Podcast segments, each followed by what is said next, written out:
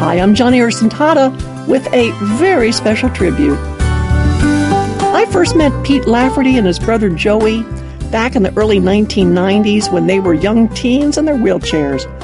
Both had Duchenne muscular dystrophy, the most severe form of that disease.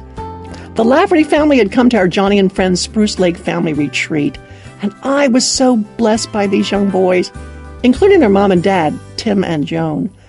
When the Laffertys speak of living for each day and not taking any moment for granted, they are not recycling a worn cliche. Uh-uh, no. There at Family Retreat, it was clear all four loved the Lord Jesus in a big way, and they made such a tremendous impact on all the other special needs families. As the years rolled by and the boys entered their 20s, their parents helped establish Joni and Friends in New England, and I would see them from time to time at the New England family retreat. And I remember how sad I felt when I heard that muscular dystrophy finally claimed Joey's life at the age of 20. Pete is Joey's older brother by a couple of years, and it was hard for Pete losing his best friend, his little brother, with whom he had not only shared many memories, but shared a very tough disability. But the kind of anger and despair that would have consumed other families was rejected in the Lafferty home in fact, as the years passed, Pete's faith in Christ seemed to grow stronger. He even took on leadership roles at family retreat, even emceeing talent night at retreat. You could tell that Pete, in large part by witnessing his brother's handling of death, you could tell that Pete was preparing himself for the inevitable.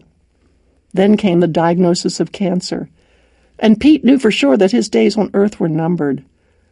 Because I had battled cancer and also had a disability, I wrote Pete several times to kind of, you know, just cheer him on.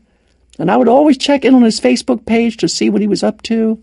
Sure enough, there he was, posting favorite scriptures, talking about Jesus, encouraging others in their walk with Christ. Our Joni and Friends team in New England alerted me when Pete started to get much weaker. Always the encourager, this remarkable young man decided to record a video that he wanted to be shown at his memorial service. It was a very moving tribute to his parents, a big thank you to his friends, and a passionate appeal for others to accept Christ as Savior.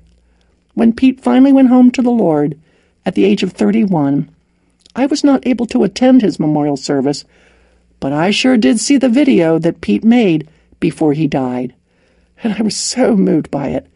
I just thought, got to share this with my listening friends. So, would you please take a moment and go to my radio page at joniandfriends.org and be inspired by the courage of this young man who lived life very, very well, glorifying God wherever and whenever he could from his wheelchair.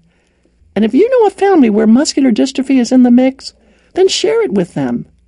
True, it's a tough reality that young people with MD do not live long, but you cannot help but be inspired by the Lafferty family and the way that they have handled it.